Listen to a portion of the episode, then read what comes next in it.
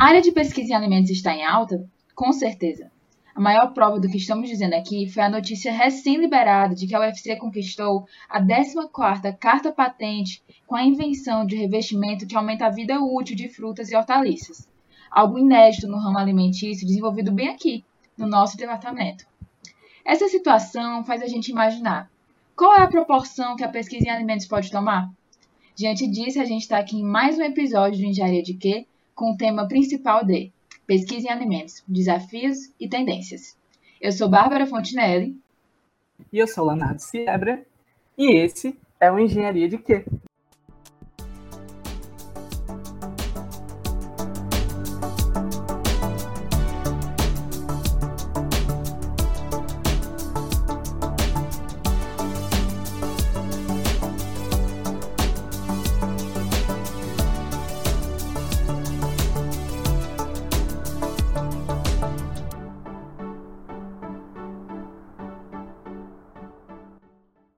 Diante da notícia dessa grande inovação que a Bárbara mencionou, nada mais justo do que nós, Engenharia de Quê, dedicarmos um episódio exclusivamente à pesquisa em alimentos. Para isso, nós trouxemos aqui a professora Sueli Rodrigues, que é a nossa estimadíssima convidada. Ela é formada em Engenharia Química pela Universidade Estadual de Campinas, tem mestrado e doutorado em Engenharia Química pela Universidade Estadual de Campinas, além de ser professora associada aqui do Departamento é, de Engenharia de Alimentos aqui da UFC. Então, é, nós sabemos também que a professora possui uma vasta experiência na área de ciências e tecnologia de alimentos. E, como se tudo isso já não bastasse, a professora, de acordo com o CCA, ela está entre os cientistas mais influentes do mundo sendo entre os professores da UFC a única mulher, de acordo com um dos rankings que integram um estudo publicado recentemente pela prestigiada revista científica PLOS Biology. Bom dia, professora. É, muito bem-vinda a esse episódio do podcast. Esperamos que a nossa conversa seja bastante proveitosa. Bom dia, eu agradeço o convite, é um prazer imenso estar aqui com vocês no podcast Engenharia de Quê? Carreira, na verdade, ela começou no ensino médio. Quando eu optei por fazer um curso profissionalizante, ao invés de fazer um curso regular, né, o segundo grau regular. E o curso profissionalizante que eu optei foi o curso técnico em química. E nesse curso a gente tinha uma carga horária de química muito grande, então é uma coisa que se você não gosta não dá para fazer, né? Tem que tem que gostar. Ah, quando eu terminei esse curso, eu fui fazer a universidade, né? Tentei vestibular e eu tinha que fazer o meu estágio, né? Para eu poder ter o diploma de técnico, porque sem fazer o estágio eu só tinha o diploma de segundo grau, eu não ia ter o diploma de, de técnico. E aí eu fui fazer o estágio no laboratório, de, em alguns laboratórios da Unicamp, na Faculdade de Engenharia de Alimentos. Passei pelo Laboratório de Tecnologia de Leite e pelo Laboratório de Tecnologia de Óleos e Gorduras. Quando eu estava no finalzinho do meu estágio, isso eu já fazia graduação, eu fazia engenharia química no período noturno, então eu fazia o estágio de dia e estudava de noite.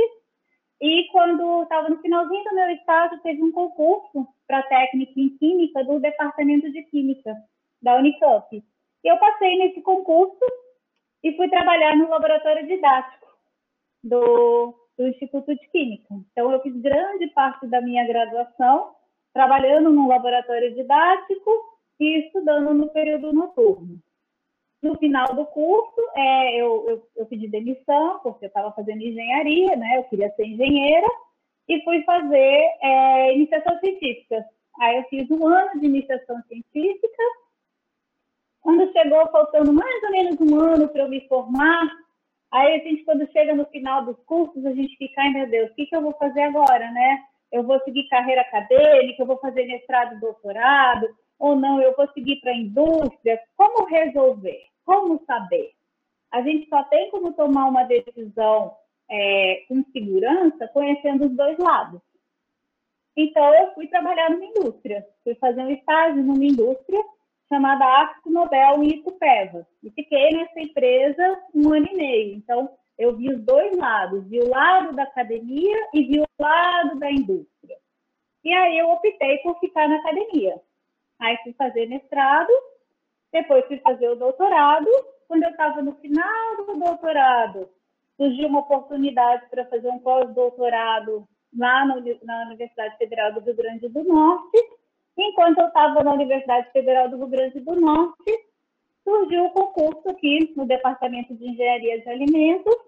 E aí eu fiz o concurso, a vaga era para a Unidade Curricular de Engenharia, que tem uma similaridade muito forte né, com o curso de Engenharia Química, as disciplinas dessa unidade curricular são bastante comuns. E aí eu prestei o concurso aqui em 2004 e estou aqui desde então, Departamento de Engenharia de Alimentos.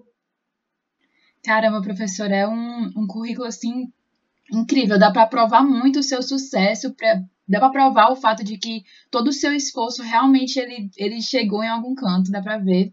É muito é muita admiração a gente tem pela senhora pelo fato de que cara, todo esse esforço ele mostra muito que a gente tem que realmente se esforçar para o que a gente quer. Que, inclusive, a senhora ter falado da sua trajetória já responde a nossa primeira pergunta, que era é, entender como foi a sua trajetória de início da pesquisa, por, por, como surgiu o seu interesse, como a senhora quis algo, e já prova muito que foi através do seu esforço, e isso é incrível. A senhora quer falar mais alguma coisa sobre a sua trajetória, como surgiu esse seu interesse? É, na verdade, assim, eu, eu busquei, né? Eu sei que não é todo mundo que tem essa oportunidade, né, de conhecer os dois lados. Às vezes, às vezes a gente só consegue conhecer um lado, mas eu, eu busquei e tive a oportunidade de conhecer os dois lados, para ver qual aquele que eu tinha afinidade. Por quê?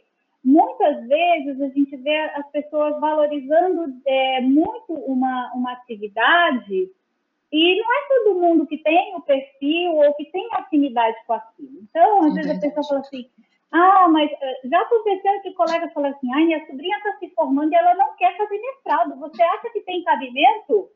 Eu falei, acho. As pessoas se formam para trabalhar. E fazer mestrado, fazer doutorado é uma complementação da formação.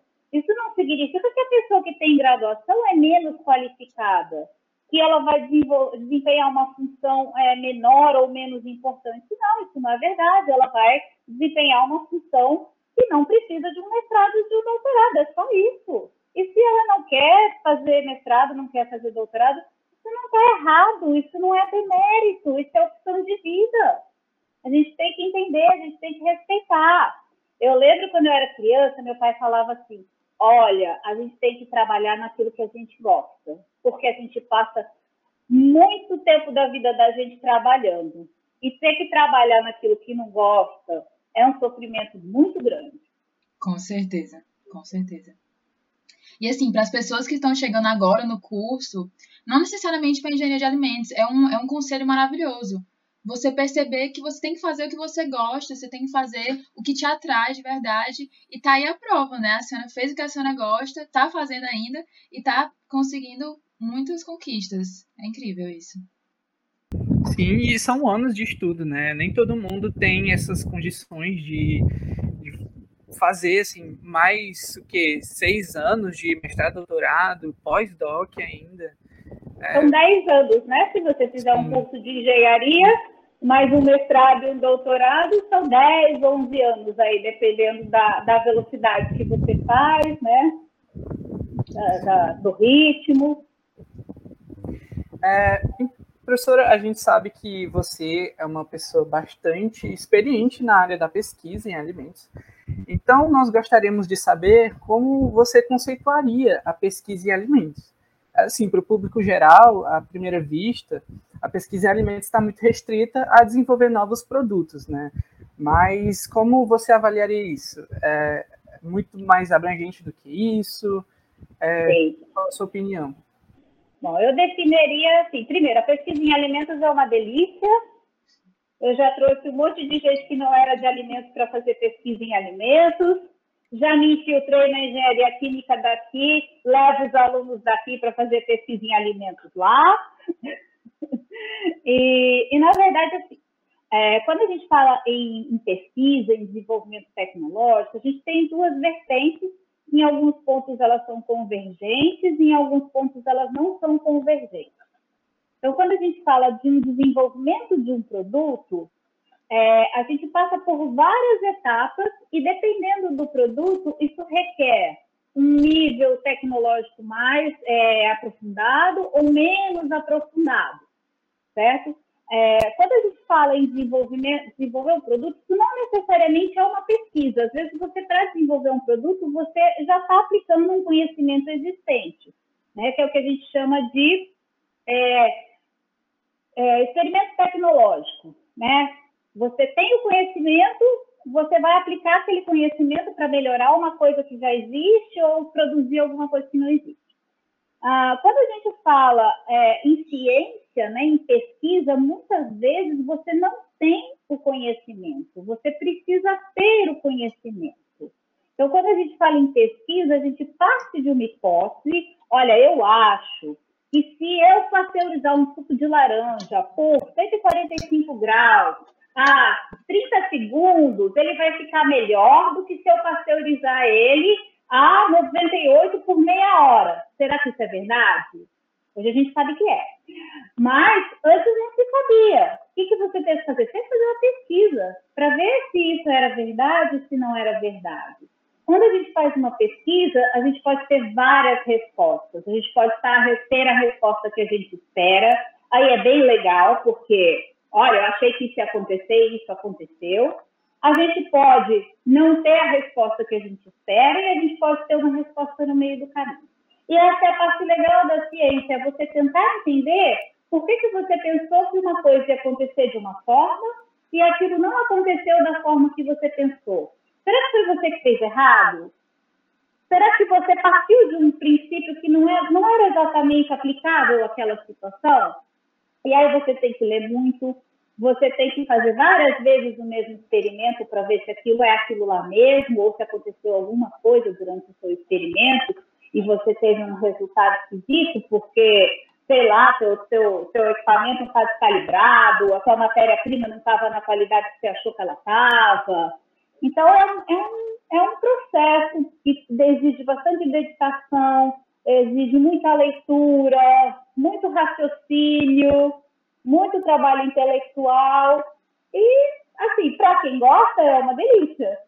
E a pesquisa em alimentos, ela é muito complexa, porque a gente tem que ter muitos fundamentos, né? A gente, não, a gente tem que saber é, da, da, da matéria-prima, a gente tem que saber química, a gente tem que saber bioquímica, a gente tem que saber fisicoquímica, a gente tem que saber microbiologia, a gente tem que saber processos industriais. Então, é, é uma coisa que envolve uma gama muito grande de vertentes, são muitas opções para se trabalhar. Então, assim, tem área para muita coisa, para muita gente, para muitos perfis. Com certeza, não é pouca coisa não, viu? Não é de jeito nenhum pouca coisa. E aí, já puxando nesse gancho de o que é a pesquisa em alimentos, para alguém que está iniciando, alguém que está nesse processo, principalmente nossos ouvintes que estão começando ainda nesse ramo, de tentar entender o que eles querem, é, para a senhora, quais seriam as principais características de um pesquisador? Quais seriam os detalhes de olhar e falar, nossa, eu tenho isso, eu, eu posso ir para a área da pesquisa, seria vantajoso para mim? Primeiro, ele tem que ser resiliente e tem que saber lidar com o fracasso, porque as coisas dão mais errado do que certo. Então, quando a gente vê, ai, saiu uma patente, quanto tempo demorou para chegar nesse resultado? Quantas vezes esse experimento foi feito? Então, se você é uma pessoa que quando as coisas começam a dar errado, você se frustra e tende a desistir, isso não é uma área para você, porque você vai se frustrar muito. E aí você vai começar a ficar incomodado. Então, esse é, não é um trabalho de rotina, não é você pegar um procedimento operacional para fazer uma análise de controle de qualidade que você segue e aquilo lá tem uma faixa de resultado que você vai analisar se está dentro ou se está fora. Não, não é isso. A pesquisa ela não tem resposta certa, ela não tem resposta errada. Ela tem uma resposta. E essa resposta você tem que explicar. Ou ver se ela está certa ou não. Então, você, é, é, essa é uma característica. A segunda característica é gostar muito de ler. Porque a gente tem que ler muito o que, que os outros estão fazendo, o que está acontecendo, o que, que, tem de novidade, o que, que, já foi feito, o que, que pode ser feito. Então, você tem que ir atrás da informação, tem que fazer uma pesquisa bibliográfica muito bem fundamentada, tem que estar sempre fazendo isso. Não adianta eu ler alguma coisa no começo do ano, que no final do ano aquilo já mudou, já tem mais informação sobre aquilo. Então, é um, é um processo constante de leitura, de atualização. Tem que estar sempre estudando, tem que estar sempre aprendendo coisa nova, tem que estar sempre buscando cursos e formações complementares. Né? E, e tem que se doar, porque eu costumo dizer aqui para os meus alunos, eu falo, olha, tem experimentos que tem hora para começar, mas não tem hora para acabar.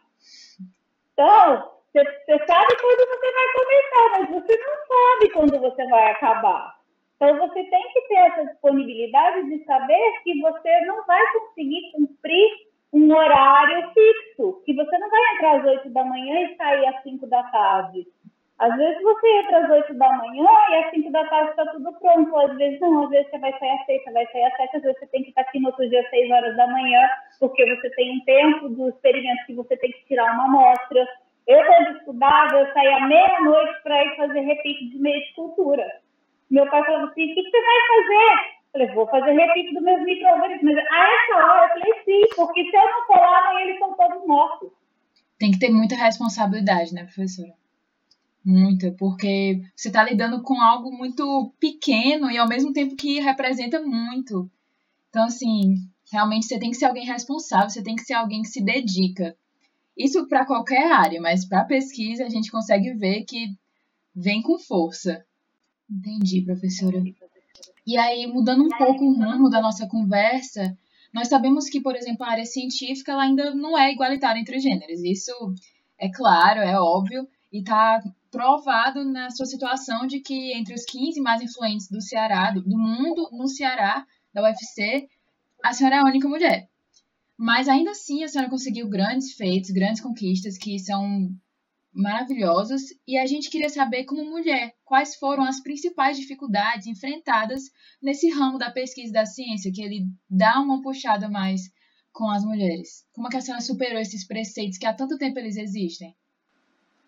Então, na verdade, é, a, essa inequalidade ela não é privilégio da, da, da, da, pesquisa, né? Ela ocorre em todas, em todas as áreas e, e por diversos motivos, né?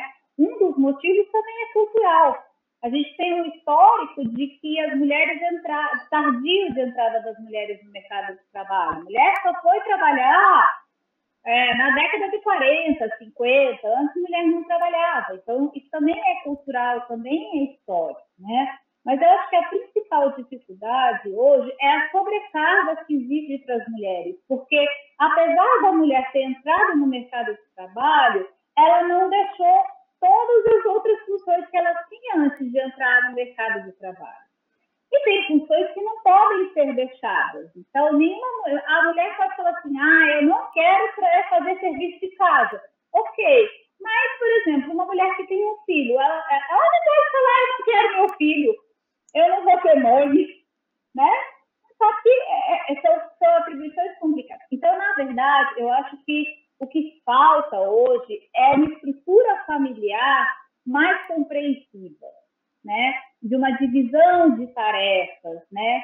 Eu, particularmente, não posso dizer que eu tive dificuldades nisso, porque eu vim de uma família onde as mulheres sempre trabalhavam.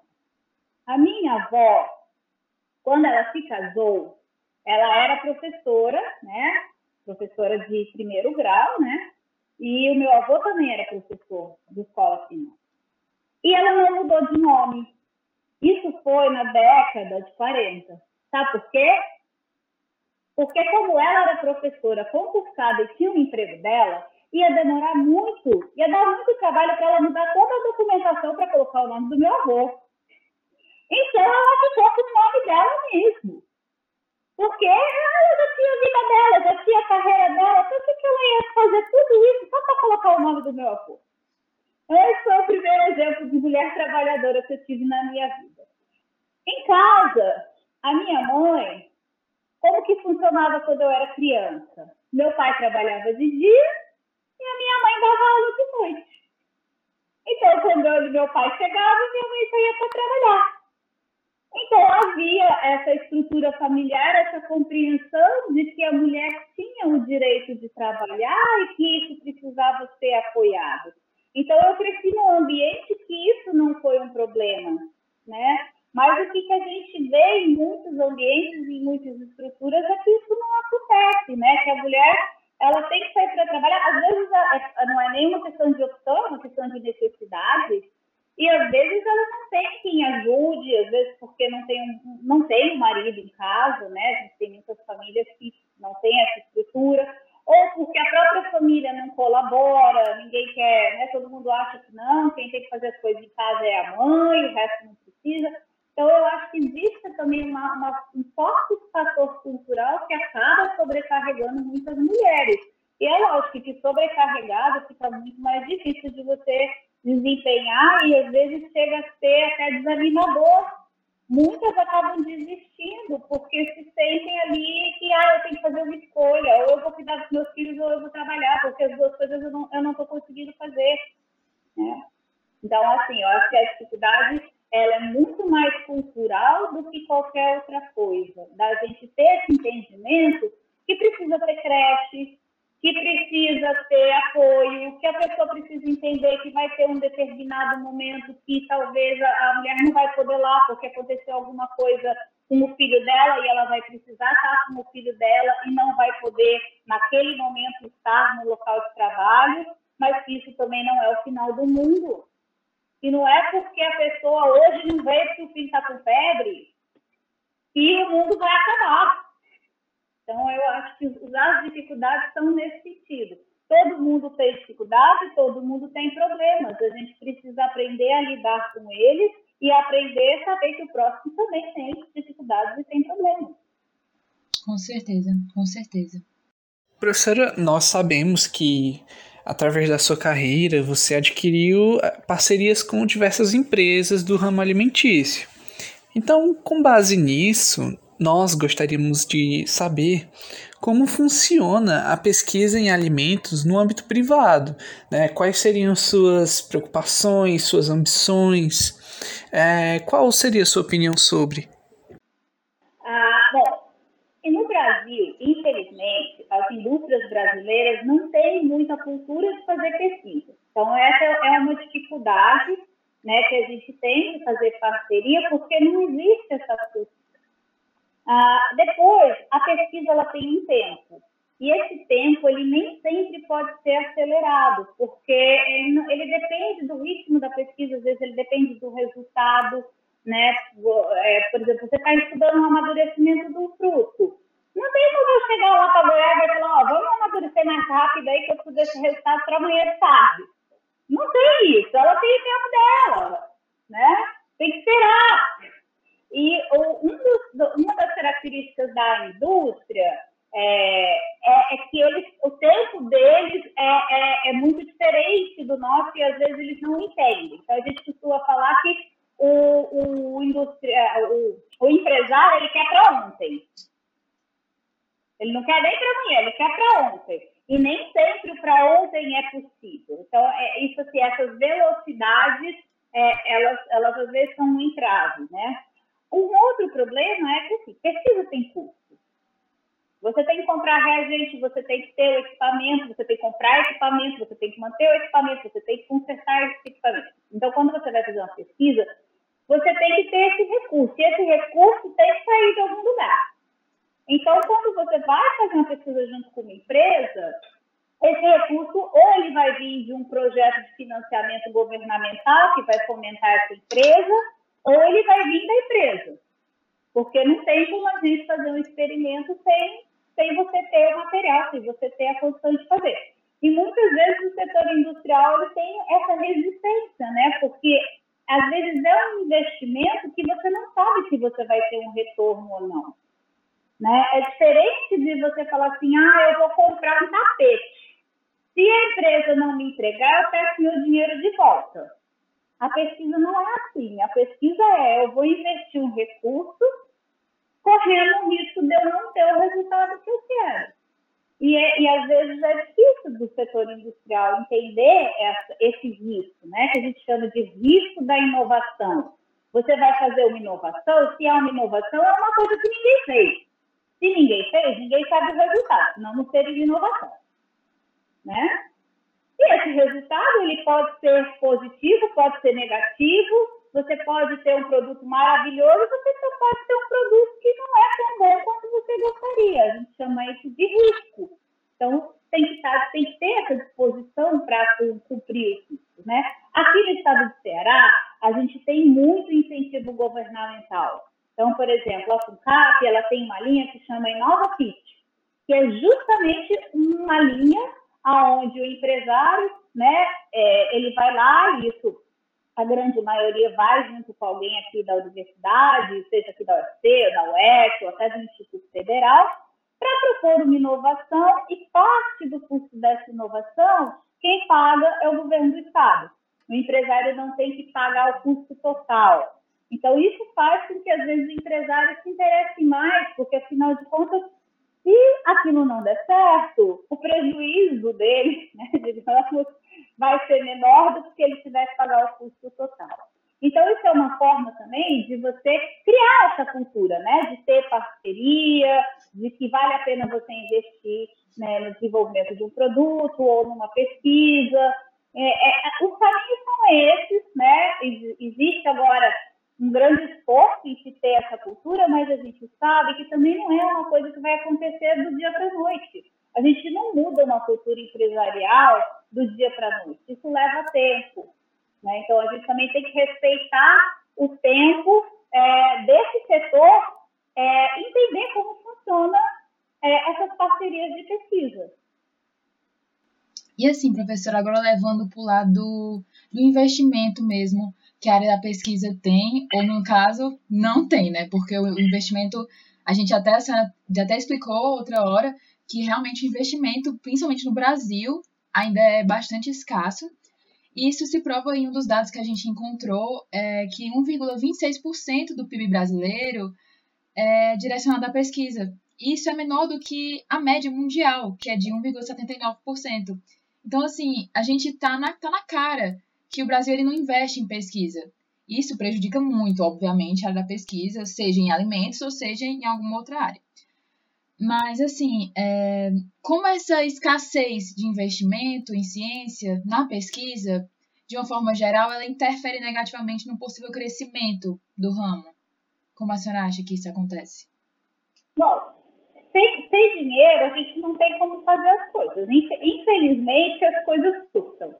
Né? Às vezes eu brinco com os vendedores, eles me telefonam e falam assim, professora, a senhora está precisando de alguma coisa? Eu falo, eu estou.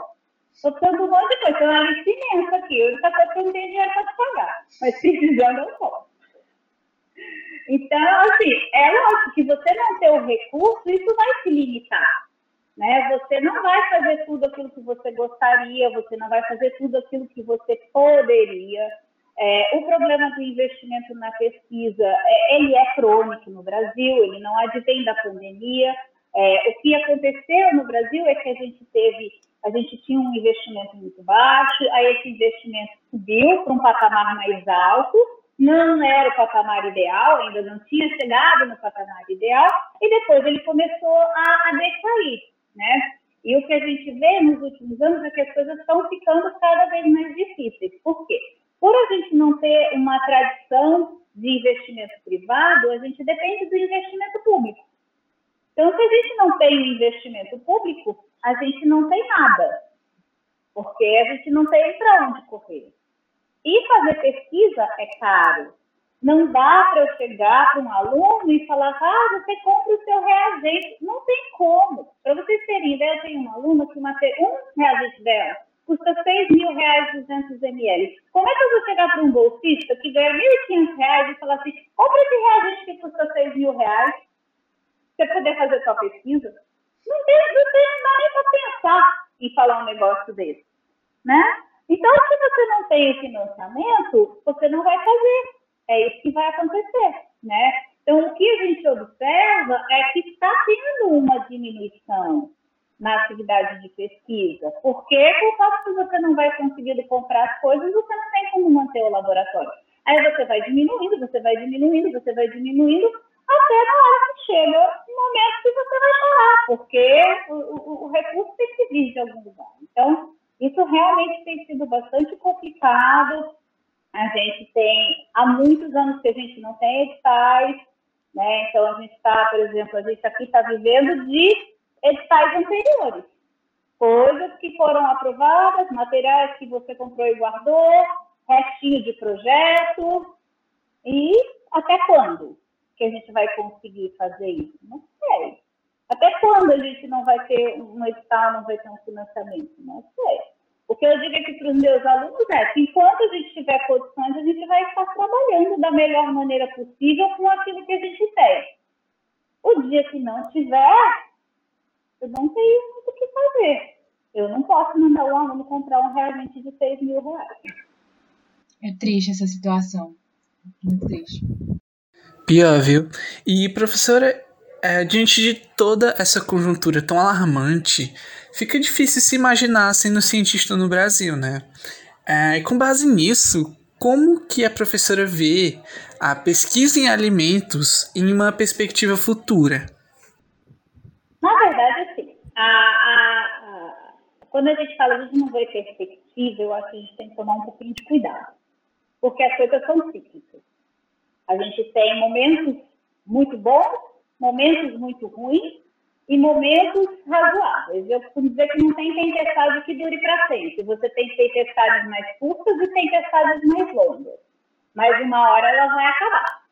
Ela não vai ser para sempre. Então, assim, eu, como sou uma pessoa otimista, eu sempre acho que vai melhorar. Por mais que todos os cenários me digam para achar o contrário, eu acho que vai melhorar. É, mas, e na verdade, assim, é, o futuro da pesquisa ele vai passar por transformações, isso faz parte também da evolução. A gente não pode achar que a gente vai estar fazendo as coisas eternamente da mesma maneira. A gente já passou agora por uma revolução por conta da pandemia na forma de, de ensinar, né? Que de repente fomos colocados todos num modelo que sabíamos que existia, mas que não tínhamos contatos e eu acho que a gente tinha até um pouco de preconceito com ele, porque tem umas coisas que funcionam muito bem, não é tudo, mas tem coisas que funcionam e que eu acho que foram positivas a gente ter, ter sido obrigado a, a, entrar nesse modelo, talvez a gente não tivesse esse conhecimento.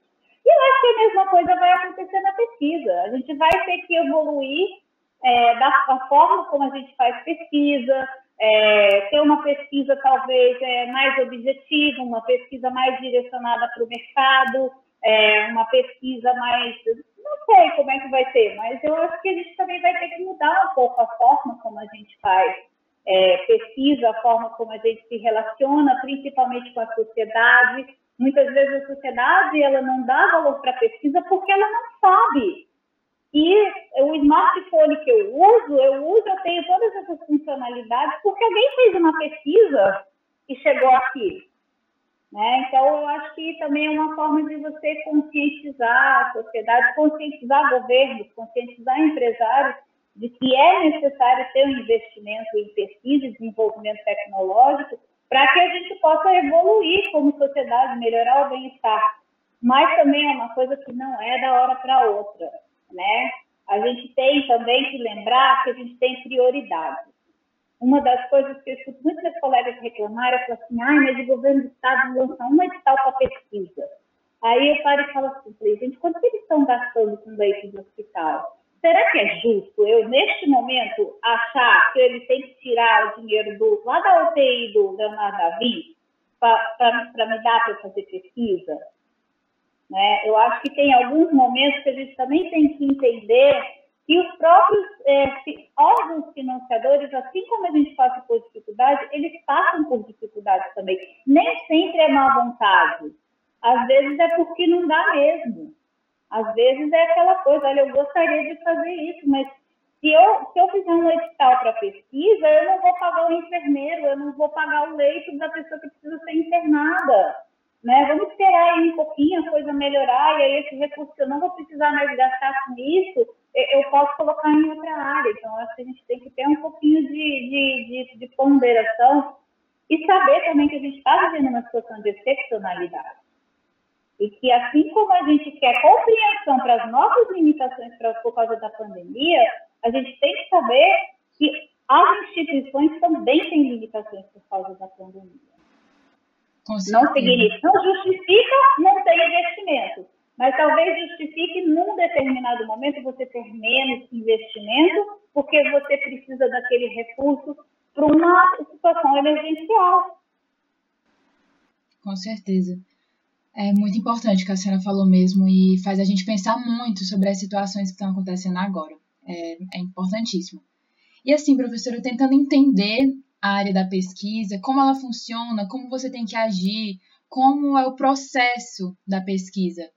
Como foi o processo, como é um processo criativo e produtivo também para se chegar, por exemplo, a uma patente que se torna muito relevante, para se chegar em, em si no ideal de uma pesquisa. Como é para ela ser desenvolvida?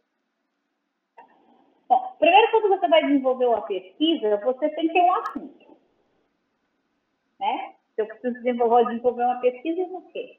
Eu vou, eu vou, vou fazer o quê? Eu quero estudar um processo de conservação, eu quero desenvolver um processo, um processo novo, ou eu quero aprofundar o conhecimento em alguma coisa que já existe, né? E como que a gente escolhe isso, né? É, aí, aí tem as oportunidades, né? Então, por exemplo, é, a gente, cada um tem uma expertise, cada um tem uma formação e cada um tem uma coisa que sabe que consegue fazer. Então, vou dizer minha experiência pessoal. Como a gente vive aqui de editais de pesquisa, auxílio ao pesquisador, né? Quando tem um edital, eu procuro ver se aquele edital eu me encaixo naquele edital. Se eu, se eu consigo submeter uma proposta para aquele edital dentro da minha competência para eu ter recurso para fazer aquela pesquisa. Certo? Então, se eu consigo, eu submeto. E a, se, se esse edital é aprovado, eu vou fazer aquela pesquisa. Certo? E você tem que estar sempre se atualizando, porque quando você vai fazer uma proposta de pesquisa, você tem que fazer uma coisa inovadora, você tem que fazer uma coisa disruptiva, você não pode fazer mais do mesmo, porque o mais do mesmo não vai ser aprovado. Isso é certo, líquido e certo, não, não vai ser.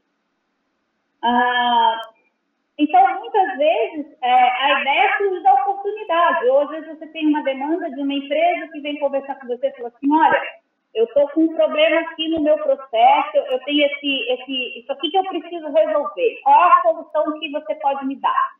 Quais são as soluções que você pode me dar? Faz umas duas semanas nós fomos numa empresa aqui e o empresário estava com problemas com o resíduo dele e nós fizemos ali uma lista de soluções. Olha, podemos dar essas soluções para o seu resíduo.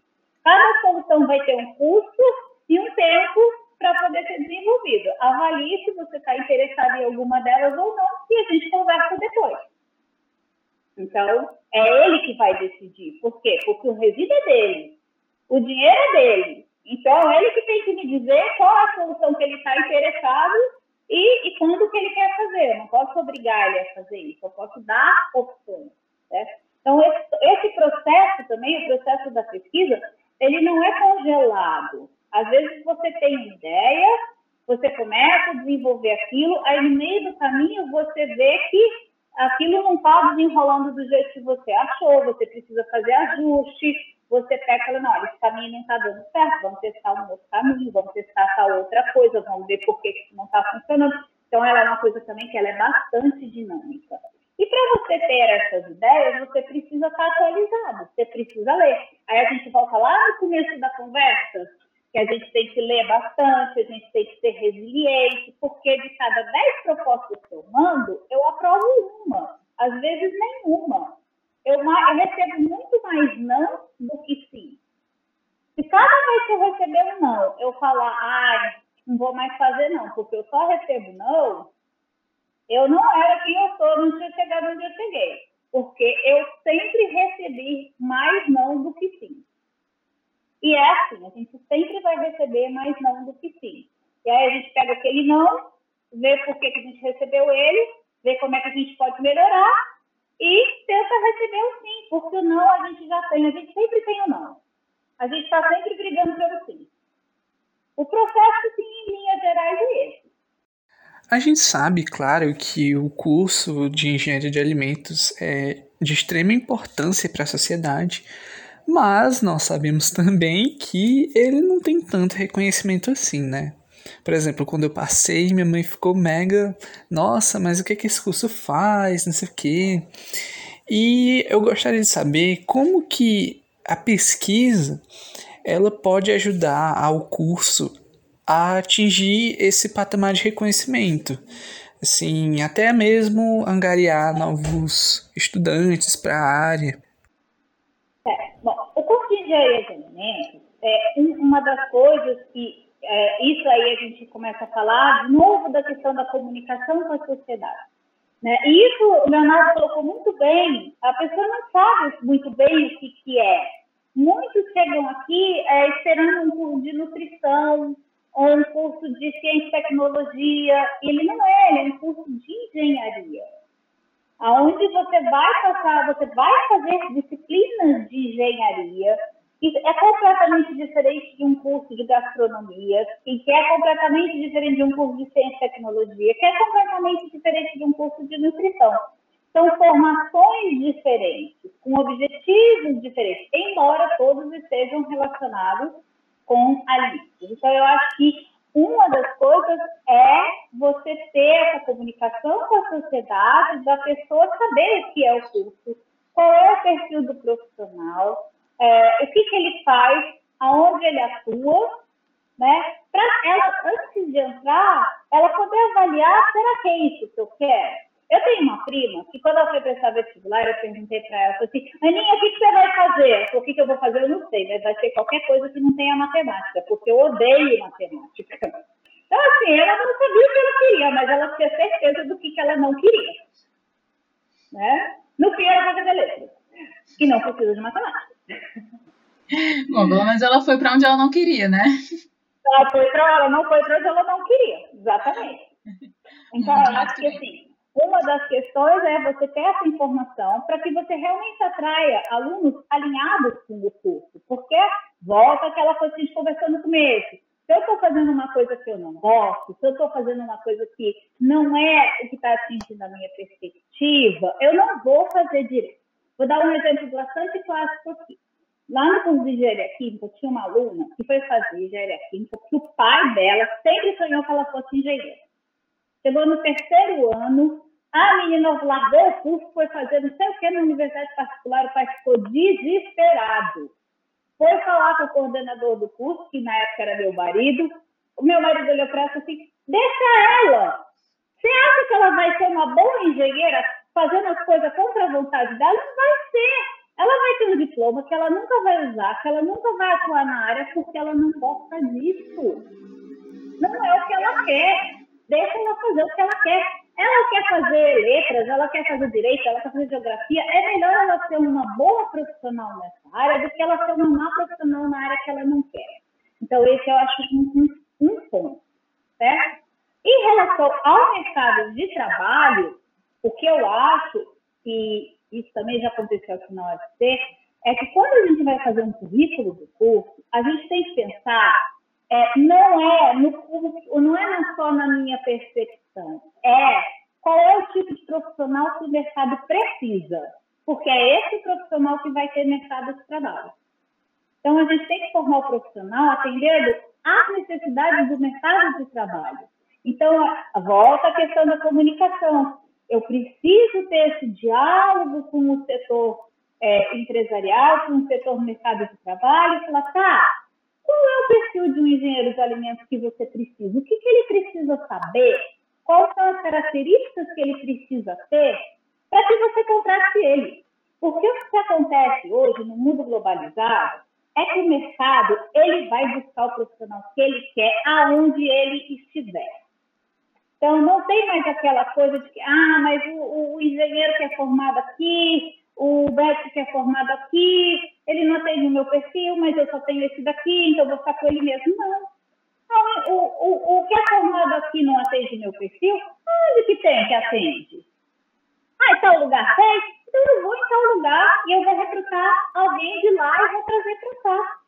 Então, eu acho que esse diálogo, quando a gente faz é, um currículo, e os currículos têm que passar por revisões periódicas, por vários motivos, é, tem que ter esse entendimento da gente saber, porque a gente não forma pessoas para dar um canudo para elas, a gente não forma pessoas para dar um pedaço de papel. Porque esse pedaço de papel, ele habilita a tentar entrar no mercado de trabalho, ele não te garante nada. O que vai te garantir é o teu conhecimento. Então, eu acho que a forma de você melhorar né, a valorização é valorizando é, o teu profissional, né, dando para ele uma formação compatível com o que o mercado de trabalho espera dele. É assim que a gente vai valorizar o curso. Né? Diálogo com quem vai contratar. Não adianta falar, nossa, eu acho super legal o cara que sabe microbiologia de alimentos, o cara que é bom em microbiologia de alimentos. Mas o mercado não precisa desse cara. O, cara precisa do, o mercado precisa do cara que é bom em, em termodinâmica. Então, neste momento, eu preciso dar essa ênfase. Porque senão o cara não vai conseguir o emprego dele. Porque eu não estou atendendo a demanda do mercado, eu estou atendendo uma demanda interna, desconectada com aquilo que o mercado está esperando. Então, essa conexão tem que ter. Né? E a, a instituição, ela não pode entender isso como uma interferência, ela tem que entender isso como uma parceria. Né? Olha, está faltando tal característica, né? Eu acho que vocês já estão sabendo, mas já tem novas diretrizes curriculares para os cursos de engenharia e tem uma série de aspectos que são necessários para o que se espera de um engenheiro que vão precisar ser repensados, vão precisar ser oferecidos no curso. Por quê? Porque senão vai chegar lá na frente, ou a escola que oferecer, a instituição que oferecer, ela vai posicionar os alunos dela no mercado. Aqui não oferecer, não vai. É verdade, professora, com certeza. A senhora falou assim, falou, realmente falou tudo. Falou tudo. Nós encerramos nossas perguntas e essa foi a nossa conversa. Eu adorei, adorei, professora, de verdade. Foi uma conversa, assim, maravilhosa, esclarecedora demais. E eu tenho certeza que vai ser esclarecedora para os ouvintes também. É, muito obrigada pela sua presença. Foi ótimo essa, esse debate, essa troca, essa conversa. Foi de fato uma conversa. E eu acho que trouxe apenas vantagens para tanto para mim como para o Léo. E vai trazer muitas vantagens para as pessoas que vão ouvir isso. De verdade, muito obrigada.